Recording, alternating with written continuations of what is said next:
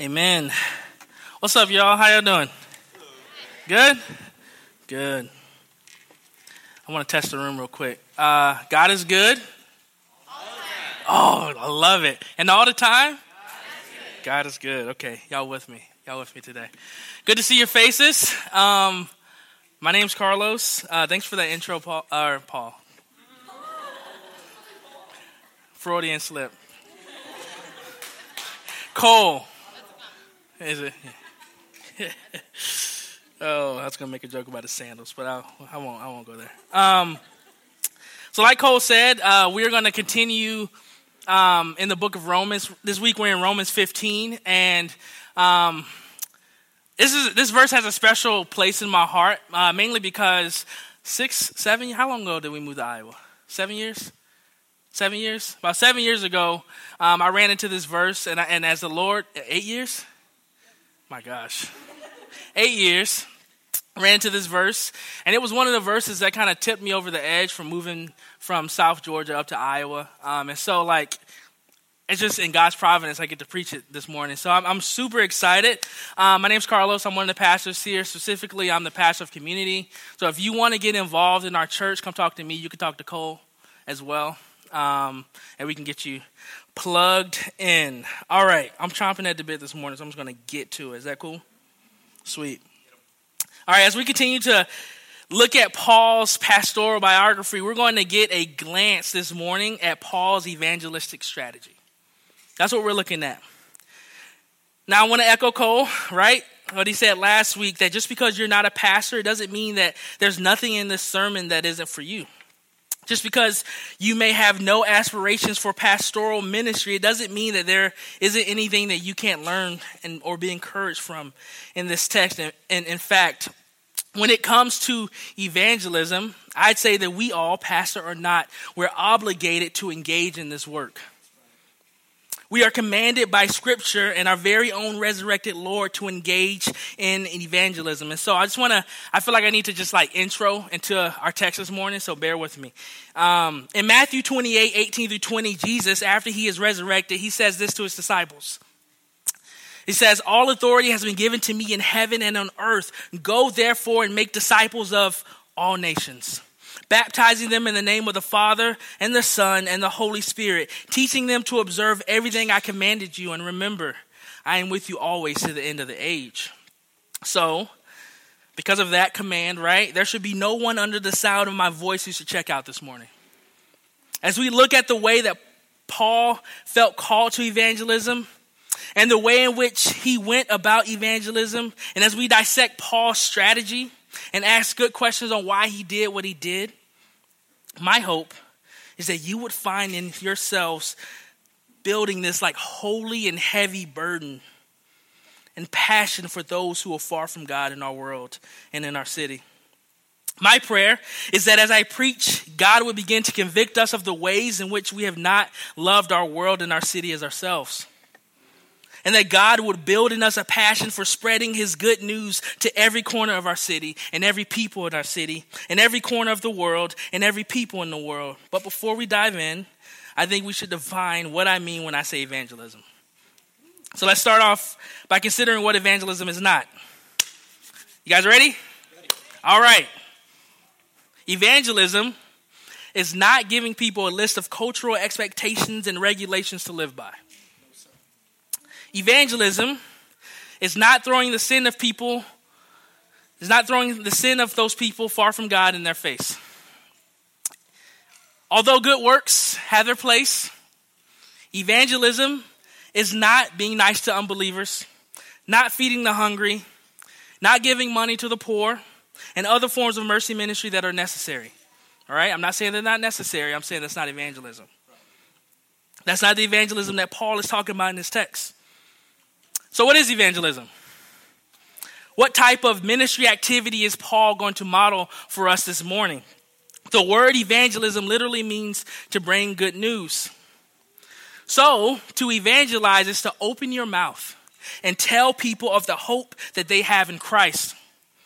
It is to tell other people with words of the finished work of Jesus Christ in his life, death, and resurrection. It is to proclaim the way in which Christ has offered a way for humanity to be reconciled to God. It means to declare with words the way in which Christ came to save sinners. And it means to announce freedom to those enslaved by the kingdom of darkness with the words of emancipation. So, as I preach and when I refer to Paul's ministry and evangelism, this is what I'm talking about. We good? Awesome. So let's stand if you're able for the reading of God's word. Romans 15, verses 18 through 21. I'm going to be reading from the CSB version. It'll be on the screen.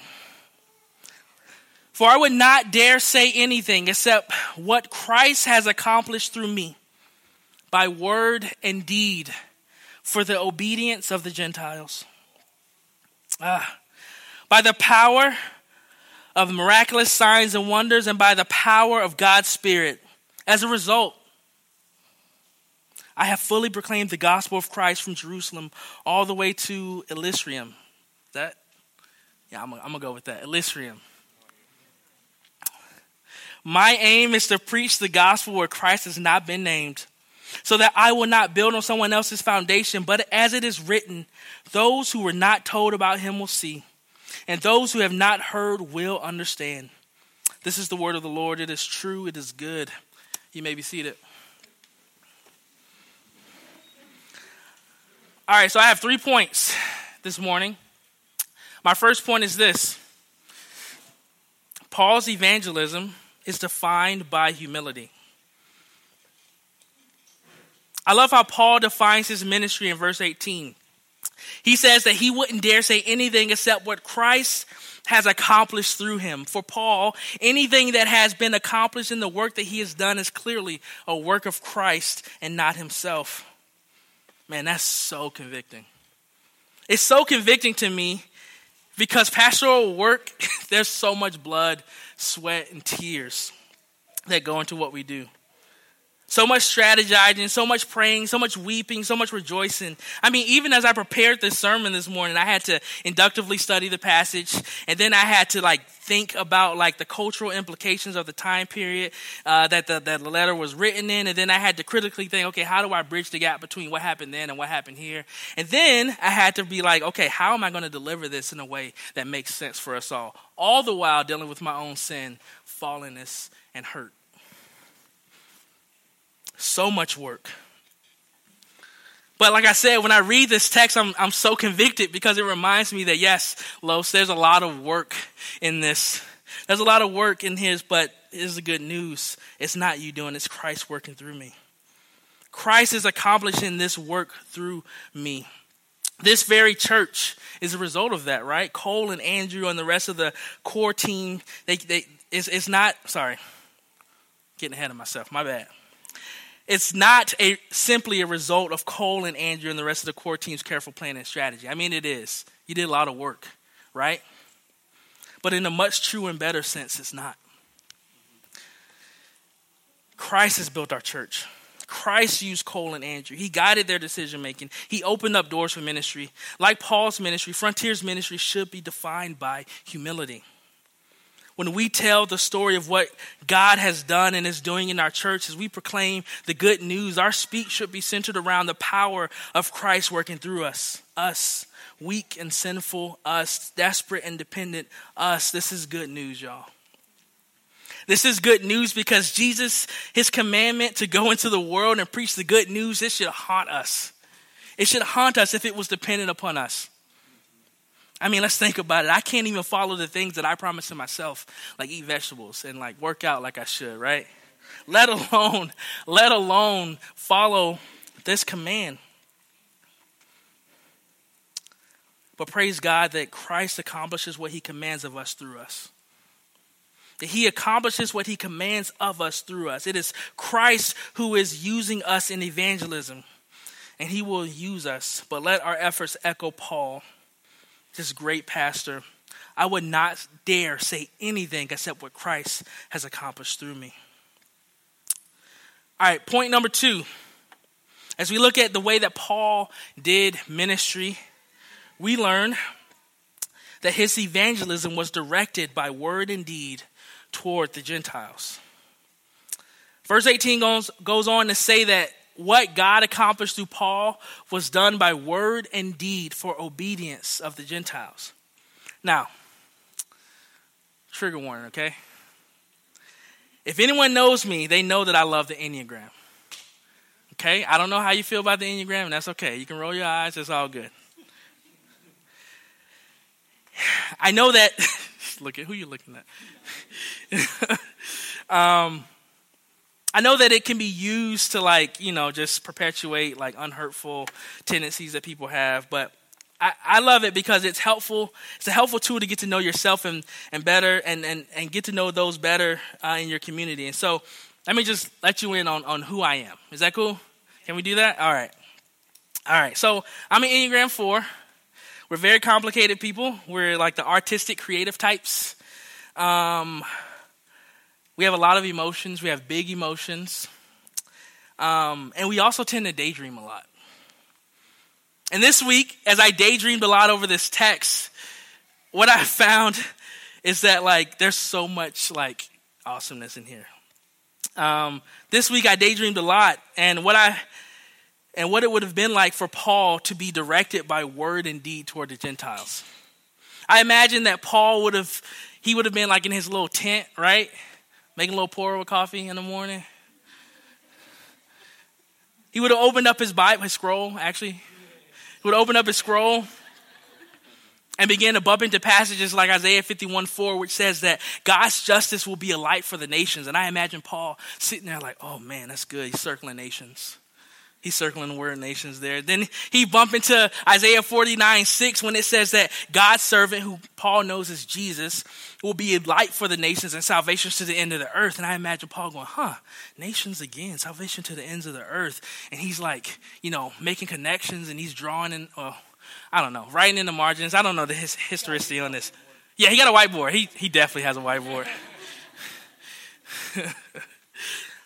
Or he'd bump into passages like Isaiah 42:10 that commands the end of the earth sing a new song to God. And I imagine Paul being like, huh, nations, nations, salvations, end of the earth. I imagine that he would begin to connect the dots and maybe he remember how his Hebrew Bible ended, which is different than how we organize our Bible today, right? Our end of our Bible it ends in uh, Malachi, but the Hebrew Bible it ended in 1st and 2nd Chronicles. And it's the last book that summarizes the entire history of of, of Israel's history.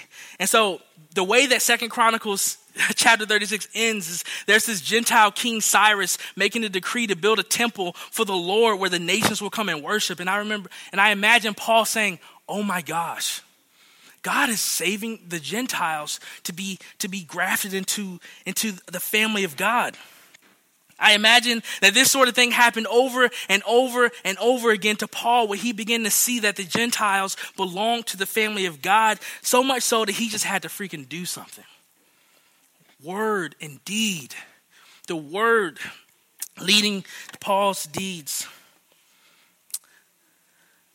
I imagine that these types of encounters with the Word of God is what directed Paul toward the Gentiles and made them his main focus in his ministry efforts. Maybe that's how it went down. I don't know. That's just, I'm just daydreaming up here. I can't be certain for sure, but I do know this. This is what I do know is that Paul was unashamedly planting diverse, multi ethnic, and multicultural churches all around the Middle East. And as he was, he was doing that, because, not because he wanted to follow like some cultural trends or this new hip thing, right? No, Paul's multi ethnic and multicultural church planting was a response to the word of God that declared that in the person of Jesus, all peoples, languages, and cultures will be united together in worship of God. Paul's evangelism was directed by word and deed toward the Gentiles. Now, okay, what is how does this how does this help us? because like not all of us in here are going to be church planters. Not everyone in here. Um, I mean, we're all Gentiles, right? So, but but there is a lesson here. There is a lesson, and the lesson is this: is that we learn that this is what we learn. We learn that the way that Paul has been directed by word and deed toward the Gentiles is is that this is what we learn.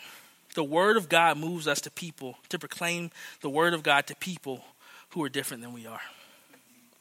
It moves us out toward people who have different cultures than we do, vote differently than we do, grew up differently than we do, because God desires to be in relationship with all types of people. And all types of people belong to Him. The gospel in itself is the message of God who is different than us in every way possible, moving toward us, bringing healing, restoration, and hope. The plan of the cosmos is that God would take people that aren't His and unify them together and make them His. So, Frontier, my prayer and plea is that we would be a people who are so burdened with God's desires expressed in His Word that we would move toward people who are different than we are and share with them that God has made a way, that sin has been defeated, that life eternal is available if they would trust in the work of Christ. Paul's evangelism and our evangelism should be directed toward people who are different than we are. Amen? All right. Let's reread our text this morning. Paul says, For I would not dare say anything except what Christ has accomplished through me by word and deed for obedience of the Gentiles, by the power of miraculous signs and wonders, and by the power of God's Spirit as a result, I have fully proclaimed the gospel of Christ from Jerusalem all the way to Elysium. My aim is to preach the gospel where Christ has not been named, so that I will not build on someone else's foundation. But as it is written, those who were told about him will see, and those who have not heard will understand. As a result of Paul's ministry right? Being directed by God's word. And as God has accomplished great things through Paul, we learn that this brother has proclaimed the gospel from Jerusalem to Elysium. I can't even say that. Illyricum. Thanks, dude. Illyricum. Let's look at it. I have a map on here to show you just how um, that so that whole space, you see that? That's crazy. That dude didn't have a Toyota Camry. He didn't have. He couldn't hop on a. He couldn't hop on a plane. It's just like it's just ships and feet. Ships and feet. That's all he had. Um, as a note, also, I should say that that Paul, when he says that he's fully proclaimed the gospel here, what he's not saying is that he has shared the gospel with everyone who lived here. Right? That's if he did that, that'd be like crazy. Um, it's impossible. But this is what he is saying. He's saying that he has gone from each region in these parts. Um, and he's evangelized the lost. He's established churches, house churches, and he set up elders to lead and serve in those churches. So, this is what Paul means. This was his custom, right? And this is what he means when he says that he has fully proclaimed the gospel. That means there's there are churches there that are able to serve and reach out to the rest of the, the unbelieving world around them. Um, but why has Paul has done this? What, what, what's driven him to do ministry this way? Well, um, I think that Romans 14, I think Romans 14 gives us a little clue. I can't be certain on this. I can't be certain on this. But um, as I've studied and as I've thought about and I've prayed about this, to me, it looks like what Paul, Paul's not saying that every Christian has to do ministry that way. That every Christian has to move to different places and establish ministries and then bounce to another place to do the same thing. That's not what he's saying. What I think Paul is sharing here is that Paul has developed, we talked a lot about this, a biblical non essential conviction on the way to do ministry. And he feels called to do that way. And that, and, and that conviction is our final point, which is this Paul, his evangelism was determined to take the gospel where it hadn't been right? This is Paul's, this is the conviction that he has wrestled with the Lord, and, he, and this is the conviction that he's, he's come to. So, um, I'm a coffee dude, and um, I tend to run in a lot of circles with people who don't follow Jesus. Um, and as I begin to earn their trust and begin to like share with them the hope that I have in Jesus, um, there's one question that always comes up. I mean, I like I could bet money that at some point this question is going to come up when I meet someone new. They say, Carlos, I understand that you've come to follow Jesus, and that's all good for you. And uh, but I don't know why Christians feel the need to try and convert me. Why is it so important for them to share what they believe with me? That's a good question, right? That's that's a really, really good question. If what we believe is simply an agreed upon way of life that we have chosen, why would we feel obligated to share it? Well, let me correct that line of thinking right now. Christianity is way more than a simple way to live. We have good news, y'all. Good news of victory. We have the news of life. When we share the gospel, we hold up the lantern of God's liberation. When we share the good news, captives are freed from sin's chains. When we share the gospel, generational curses are broken. When we share the gospel, men and women like ourselves are snatched from the kingdom of darkness and brought into God's marvelous family where there is rest, salvation, eternal life, and unhindered communion with God. And when you see sharing the gospel that way, you realize the reality of what's at stake. When you look at sharing the gospel that way, there's no way you can be satisfied with not carrying that torch to every nook and cranny in our city and our world. When you look at sharing the gospel that way, you can acknowledge your fear. Right? It's scary sharing the gospel. Let's be real. You can acknowledge your fear, yet still move faithfully toward people despite it and open your mouth when they ask you, Why do you have that hope? So, yes, as Christians, if you're not Christian in here, we're going to try to convert you. I'm not even going to, I'm going to show my card right now. And as a pastor, I will shepherd you to tell people in your life about Jesus. But it's not because it's simply a way to live. No. This gospel that we have, this gospel that Paul had, it is the power for salvation and transformation and eternal life. This is why Paul was determined to preach Christ where it hadn't been. It wasn't because Paul was a hipster and he was on his new like fad and that he was just ahead of the trend. It was because Paul knew firsthand that the gospel has transforming power. I mean, look at Paul. Look at Paul. His life is a living testimony. He started off as a church murderer, and after experiencing Jesus and the good news of the gospel, he turned into a church planter. And after experiencing that kind of transformation, how do you not share it? I once uh, heard this analogy that that Christians are like people who have been hit by a semi. that because we've experienced the radical love of Christ, like we are different. We have been changed.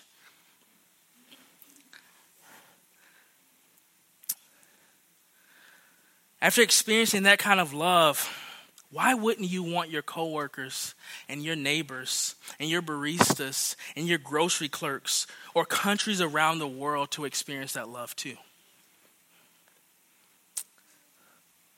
Paul was driven. He was determined to take the gospel where it hadn't been because of his experience with the gospel. Now, in our text, this description of Paul's ministry, it may feel kind of intangible because you're like, I don't, I'm not, you know, I, I live here. Like everything's here for me. Um, so there's two people I want to talk to this morning. There's two people. The first person, I want you to consider this. There's two things to consider, I should say. First thing I want you to consider is this. Actually, everybody. This is for everybody.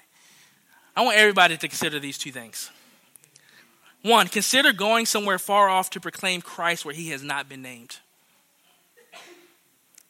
or where there's minimal gospel witness. I really want you guys to consider that. There are people within this world who will never have the chance to hear the good news of Christ. And maybe God may be calling someone in here to go and share that with them. There are some in this room whom God may stir a fire in your soul and who will leave to do this work. And I want to hear you, I want you to hear me say that I celebrate that and I want to get behind you. Let's go freaking do this thing. But second, the second thing to consider You don't have to leave Des Moines, Iowa to proclaim the gospel where it's not.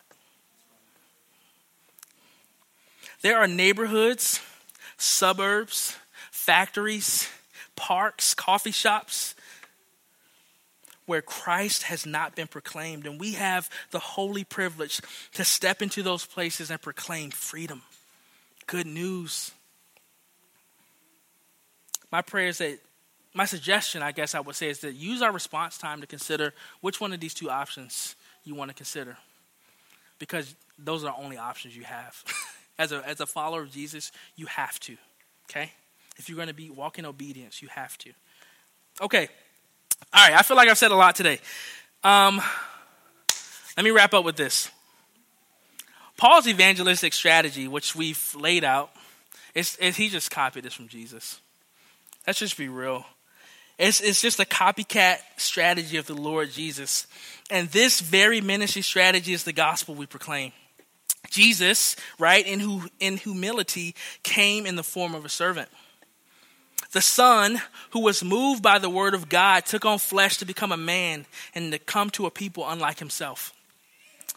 Jesus, taking the gospel to lepers, prostitutes, tax collectors, you know, those far places from God, where the grace of God hadn't been spoken. But right there is the furthest that Paul can go. That's the furthest that Paul could go in his emulation of Jesus' ministry because even earth's greatest missionary has limits. But our Lord Jesus has none. Amen. Jesus living a sinless life, fully satisfied in God. Jesus laid his life down so that we who put our trust in him can live. Jesus absorbs the full cup of God's just wrath. Jesus dying a sinner's death on our behalf. Jesus rising from the dead and conquered death on our behalf. Jesus freely giving us his righteousness and adopting us into his family. Paul looked to Jesus' life for his ministry. So, in one sense, I want us to walk out of here today mindful of the ways in which Paul did ministry and, and the ways in which Paul was a dope pastor and the way that he loved people to the ends of the earth and he laid his life down. In one sense, I want you to walk out of here with that. But if I could keep it 100, I want your eyes transfixed on Jesus. Because without his first evangelistic ministry, we all, including Paul, would be without hope. It is Jesus who is the ultimate missionary. And if you are a follower of Jesus, you are proof that the gospel does work. It works. It is the power of God for salvation. So, let's go get him. Jesus, I thank you that your word is power, that your word is life, and that your word does not return void. If there's anyone here who has not put their faith in you, Lord, I pray even now, would you save them, Lord? Would you transfer them from the kingdom of darkness into the kingdom of your beloved Son? And Lord, I pray for those of us in here who don't know how you want us to, to be used by you. I pray that you would even now, Lord, bring faces and names and places to our minds so that we may participate in, in your redeeming of this world, Lord. Um, and ultimately, Lord, we just thank you for Jesus. We are his ministry. We are his his his target group. He got us, Lord. And I just pray that you would help us to fall in love with, with this this uh, this this beautiful man named Jesus. In Jesus' name, Amen.